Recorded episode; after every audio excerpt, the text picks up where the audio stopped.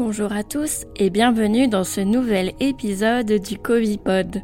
Je suis Julie, diplômée d'infectiologie et rédactrice santé à Futura. Si vous voulez soutenir ce podcast, n'hésitez pas à vous abonner, à laisser une note et un commentaire sur vos plateformes d'écoute préférées.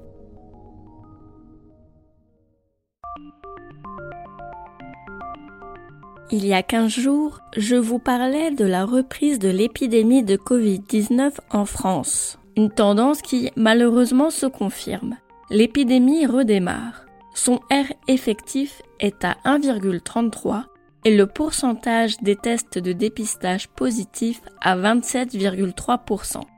La majorité des nouveaux cas est l'œuvre de BA2, un membre de la lignée Omicron l'impact sur les hospitalisations ne se fait pas encore ressentir, même si elles sont en légère hausse après plusieurs semaines de baisse. Les lits d'hôpitaux sont occupés en grande partie par des octogénaires. À partir de 60 ans, le risque d'avoir des symptômes du Covid-19 suffisamment importants pour justifier une hospitalisation augmente significativement.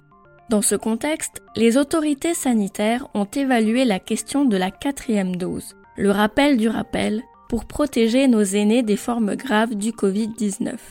La Haute Autorité de Santé a rendu son avis il y a quelques semaines. Dans ce dernier, elle propose d'ouvrir l'accès à un deuxième rappel aux 65 ans et plus. Ce dernier pourra être administré au minimum 6 mois après la dose précédente pour ceux qui le veulent.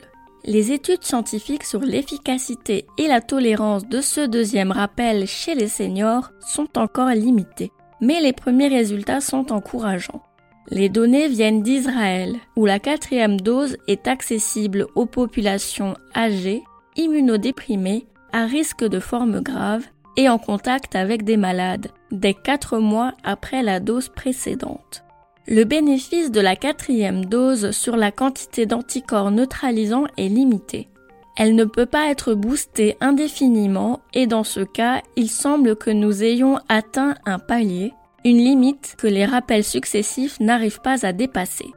Ce petit sursaut de production d'anticorps neutralisants confère tout de même une protection deux fois plus importante contre les infections en comparaison à la troisième dose.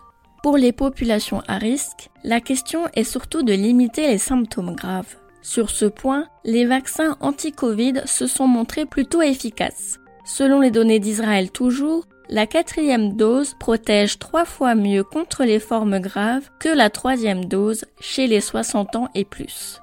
Peu d'informations sont disponibles sur la tolérance de cette dose supplémentaire, mais il semble qu'elle ne provoque pas plus d'effets secondaires locaux ou systémiques que les précédentes. Pour le moment, il n'est pas question d'élargir la quatrième dose à la population générale. Ailleurs dans l'actualité scientifique autour du coronavirus.